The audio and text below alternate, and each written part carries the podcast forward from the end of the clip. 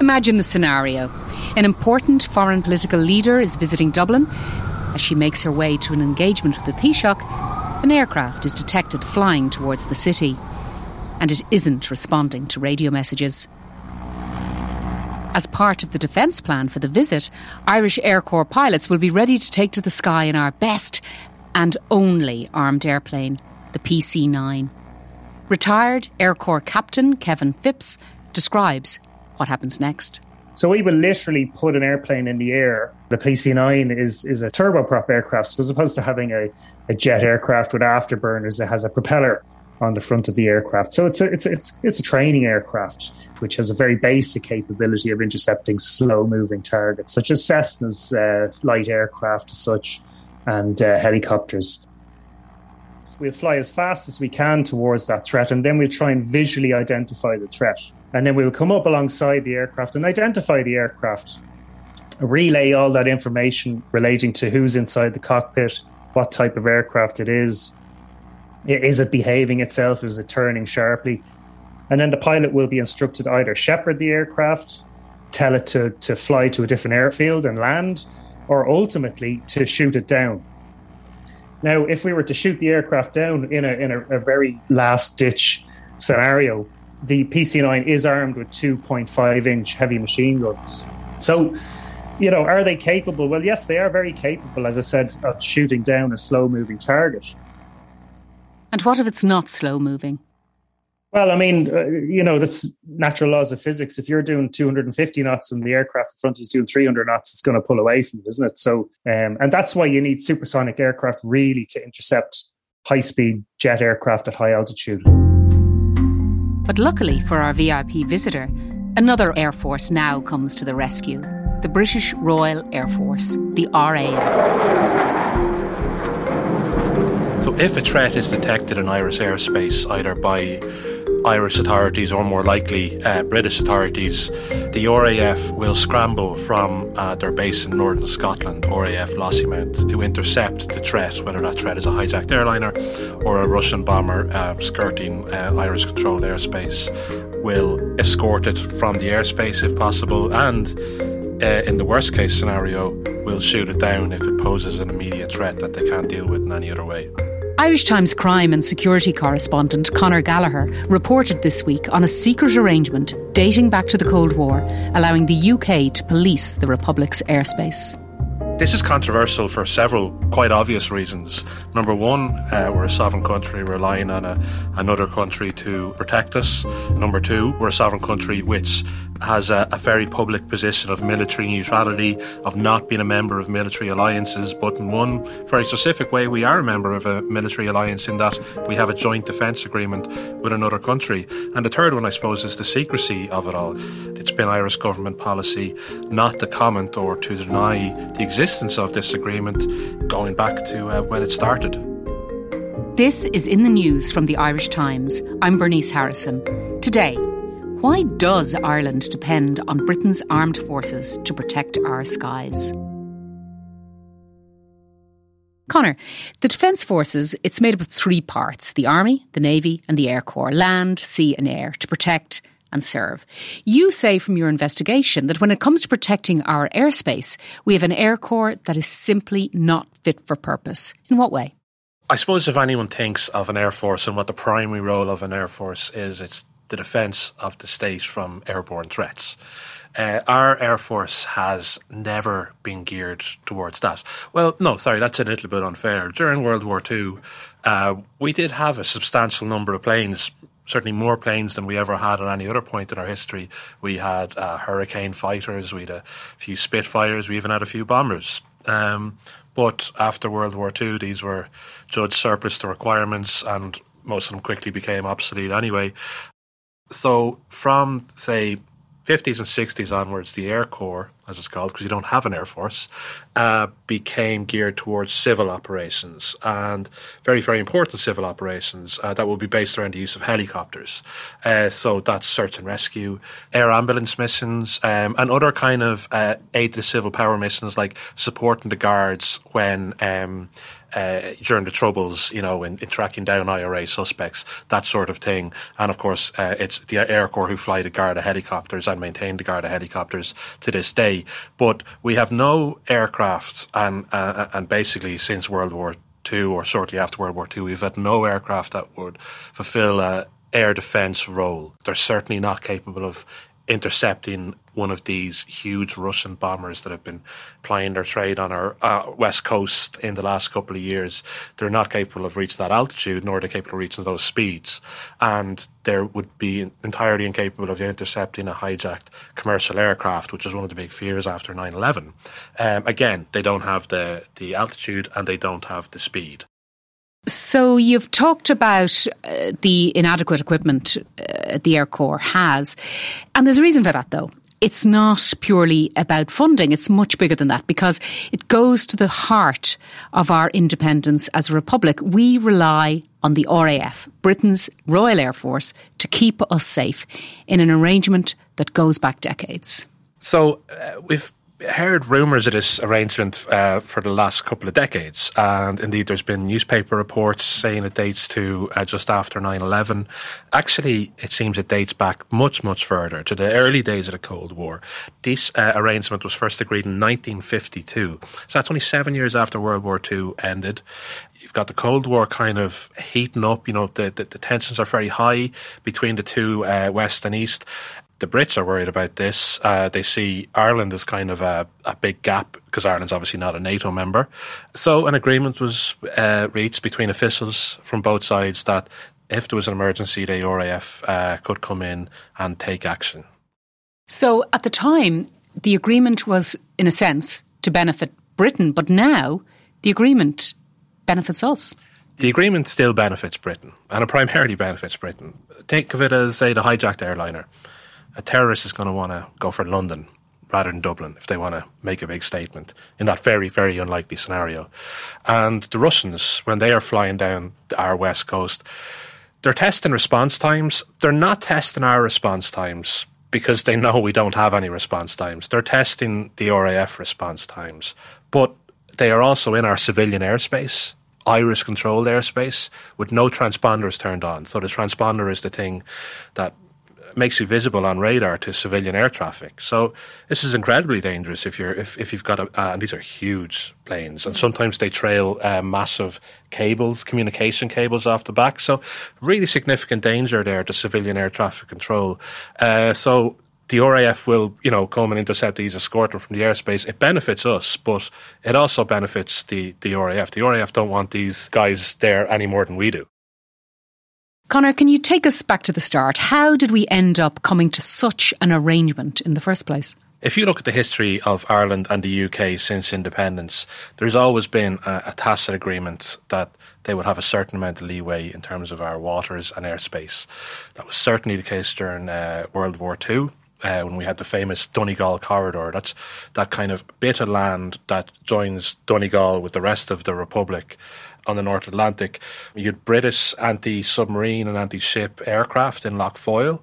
If if they wanted to go out into the Atlantic to intercept German uh, U-boats and ships, technically they'd have to fly all the way up around Donegal and then come down. But we had agreement tacit agreement that they could fly over Donegal, over that that, that little bit of land, um, as long as they did so at a certain altitude, and it was uh, in secret. They actually ignored that as well, and everyone up there would see the British planes flying over. But anyway, that was very much tacit and, and, a part of our response to the World War II and our kind of ambiguous uh, neutrality there. But fast forward seven years later to uh, 1952, uh, and you've got a new global conflict of sorts, the Cold War, you know, and, and the Cold War is very much in, in, in train now. Tensions are high between East and West. Ireland has failed in its bid to join NATO. Ireland wanted to join NATO, but only if it got the six counties back, and they were hoping the Americans would pressure the British to give us the six counties back. So, uh, and then we would join NATO. The uh, Americans told us basically to get lost, and that was that. And then we became so virtuously neutral but then we still had this very serious problem where we had no means of protecting ourselves against the Soviet threat as was seen then. And even though we were, uh, we said we were neutral, we were very, very much and very publicly on the side of the West. Like you public statements saying, you know, if there's going to be another war, we will we will be with the West, you know, because this was seen as a was seen as a war between Christianity and you know mm. godless communists, um, and we knew very much which side we were on. Soviet Union was developing this new technology that could easily reach Ireland. It could reach America with their aircraft. These are these huge uh, four-engine aircraft designed primarily for delivering nuclear weapons, but also has, has many other uses. Those aircraft are actually still in use today. So these were easily capable of reaching Northern Ireland and Ireland. And then you had this other thing the British were worried about is the, something called the Greenland, Iceland, United Kingdom gap, and that's this gap between kind of Northern Ireland and Scotland all the way up to the Greenland and Iceland, and it's kind of a naval choke point. So if you if you have a conflict between two superpowers, that gives you access to the Atlantic for uh, for Russia. So it's absolutely vital you control that. So any kind of country that's beside that, uh, and any waters that are beside that, are going to be crucial to control as well. So the Irish and the British both had their reasons for saying, okay, we need some sort of arrangement here. But obviously, it had to be a secret arrangement because back in 1952, De Valera was still in power. It still had very cold relations uh, with the United Kingdom, uh, especially after World War II when Churchill kind of derided our neutrality somewhat unfairly. Relations were not good at the time. So it had to be a secret agreement, and it was worked out between civil servants uh, at the time it was it was brought to cabinet, renewed over the years. Politicians were aware of it, but no one seemed to pay uh, uh, much interest in it. And then people paid even less interest in it when uh, you know the fall of the the Berlin Wall and the collapse of the Soviet Union. The other symptom of that is we never bothered to invest in our, our own air defence uh, because we knew that if worse came to worse, we had this uh, fallback. In practice, have we ever called on the RAF to protect us? To my knowledge, during those incidents in 2020, when there was uh, two occasions within the, the space of a week when Russian um, Tu 95 aircraft, these are these bombers that descend from those bombers that were first developed in the 1950s. They're bombers, but they're also used as kind of long range maritime patrol and surveillance aircraft. Uh, they were spotted in our airspace. It's my understanding that RAF jets uh, were given permission to enter Irish airspace on those occasions to intercept the jets and escort them from Irish controlled airspace. And when I say Irish controlled airspace, I suppose I should make it clear not Irish territorial airspace. So those Russian planes weren't breaching our territory, um, they weren't breaching international law in that way. They might have been breaching aviation regulations by the way they were flying without their transponders on, but they hadn't actually breached Irish territory. They were in the area that Irish air traffic controllers are responsible for making sure is safe. And then, of course, there was 9 11 and hijacked commercial airplanes became a reality. How were we prepared to deal with that sort of threat, a plane being used as a weapon? Surely that was discussed at the time. Oh, it was. It was a huge topic of conversation, both privately and uh, in the public sphere. Um, in fact, this was probably the first time politicians and, and, and, the public and the media were genuinely talking about air defence because this is a whole new reality.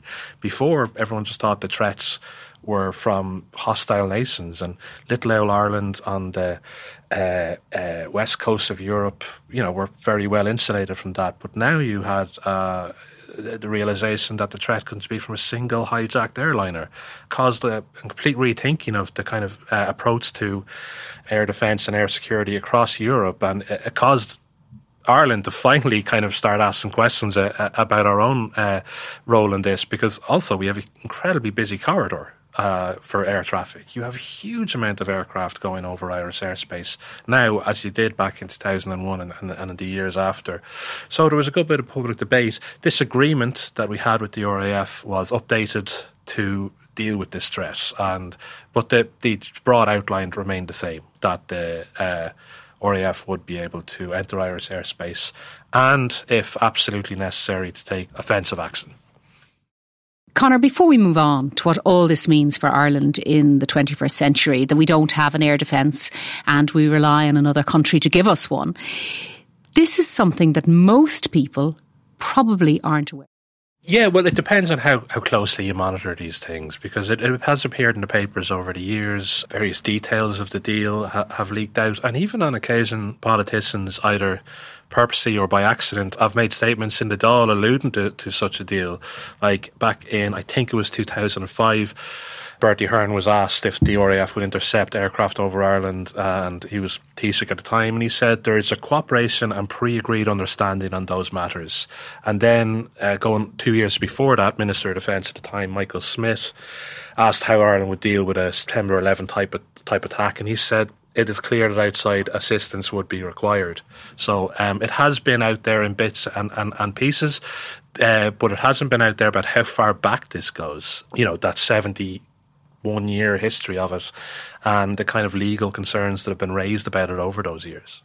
There is a chance, though, now it seems that after decades of secrecy, we might finally learn more about the state's secret agreement with Britain. Uh, and that's because of a High Court action.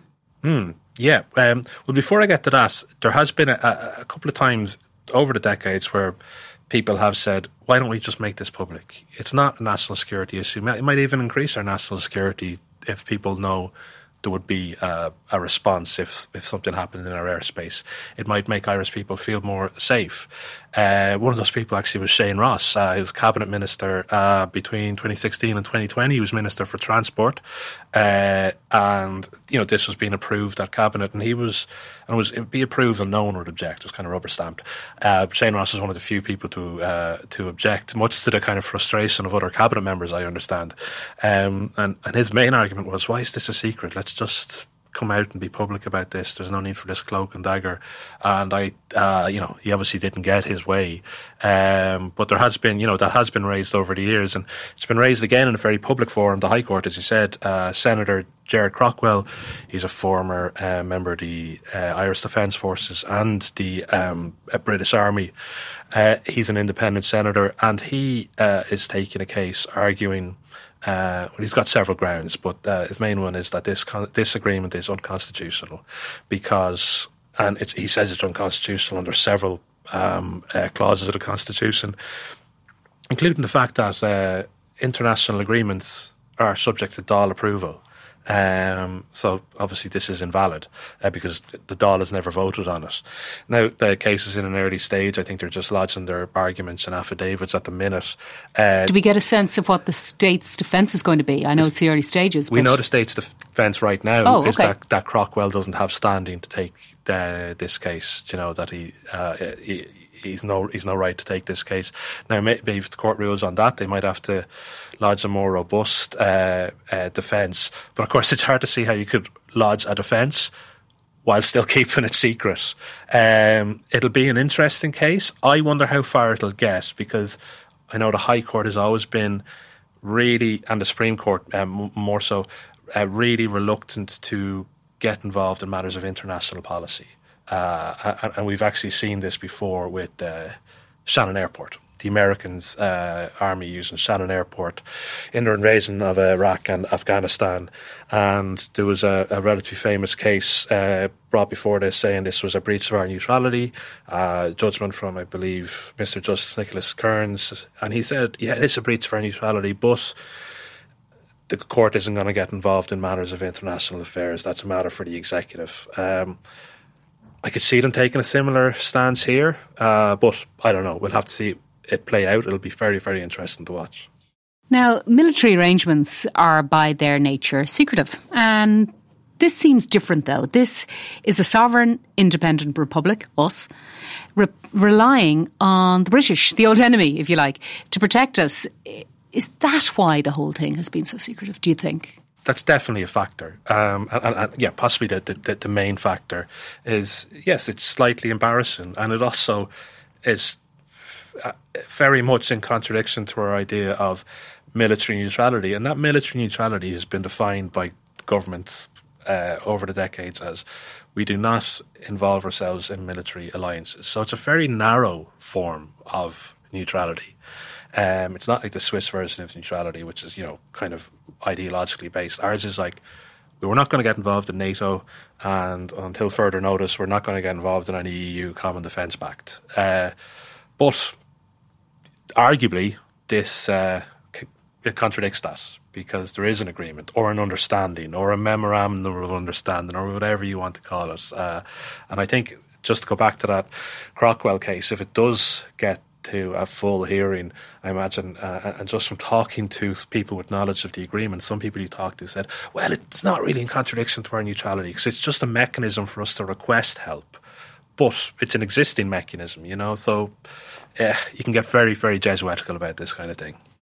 Conor, in Ireland, you know, we're lucky enough that we can be oblivious to whether we have good air defence or not. You know, most people aren't aware of it at all, really. We're a small country, we're on the edge of Europe, um, and that has its drawbacks. But it could be one of the positives. Oh, but but could one of the positives be that, you know, we've very few threats. We just don't need to be concerned about this stuff, that we don't need to spend billions on air defence that could be better spent elsewhere. So, you know, why should we? I think that's a really good point and a really important point um, that maybe sometimes gets lost in the debate. Uh, just you mentioned the figure of billions. That is what it would cost to have uh, an air defence capability, with you know, say a squadron of between twelve and twenty-four advanced jet fighters, radar system covering the whole thing, the uh, the crews and the training regime to do it, you're talking huge money. You're definitely talking about multiples of the current Air Corps budget. Um, so why shouldn't we take advantage of first of all our geographic uh, position on the edge of Europe? You know, we don't have many enemies. Um, uh, why shouldn't we take advantage of the fact that the RAF it's in the RAF and, and Britain's interest to protect our airspace? So, like, let's just uh, you know, let's take advantage of it. Why, why, should we spend billions when they're going to do it anyway? Um, against that, obviously, you know, there's the arguments of neutrality and sovereignty, which are very important arguments as well. But it's it's a fact that we've made a conscious decision over the years to spend that money elsewhere. Sometimes it was that we just didn't have the money, full stop. And other times it was like, we're going to spend that money elsewhere. And even the, within the defence budget, you know, that, that money went to the army. It went with equipping the army with uh, modern APCs for peacekeeping duty, that, that sort of thing. Um, and yeah, it leaves us unable to police our own our own airspace. While I was reporting this story, I asked uh, Captain Phipps about this. I, I, certainly think we need to pull our weight, um, but we need to do so in a in a manner which is uh, is in the national strategic interest. You know, so I mean, if you take a look at how much your how many tax dollars or tax euros are coming in every year from multinationals in Ireland, um, most of it's related to uh, the tech sector. You know, how many data centers are popping up all around the the, the west uh, rim of, of Dublin. You know, and where does that data come from? It comes through subsea cables uh, and most of them are rooted off the west coast of the country. And and you know, have we the capability to see what's happening underneath the surface of? Have we this? Have we the capability to police what's above the ocean? We take all this stuff for granted until something um, something bad happens, and then we ask ourselves, well, why didn't we do this when we you know when we could have? And and that's typical for a lot of things that happen in Ireland, really, isn't it? The, you know, the great reform and civil servant that T.K. Whitaker once compared our approach to defence in general as an uninsured driver. You know, most of the time you're going to get away with it. Uh, you're going to be fine. And he says it's a conscious choice we've made, um, and he was very honest about it. Uh, you know, I think he was speaking in the seventies. Probably wouldn't get away with being an uninsured driver quite as easy nowadays. But maybe a better analogy nowadays, it's like a young person without health insurance. You're going to be fine ninety nine percent of the time, and maybe it is smarter to invest your use your money uh, elsewhere. But the other side of it is the one time something does go wrong, it goes very wrong, or it could go very wrong, and, and you're up a creek uh, without a paddle. Um, but then again, we have the RAF there. So why not be more open about it? Why not just say, yes, we have this agreement? Uh, well, it's a political question more than a, a military question, I imagine. Thanks to retired Air Corps Captain Kevin Phipps and Irish Times crime and security correspondent Conor Gallagher. That's it for today. For more on this story, subscribe at irishtimes.com forward slash subscribe. I'm Bernice Harrison. This episode was produced by Declan Conlon. In the news, we'll be back on Wednesday.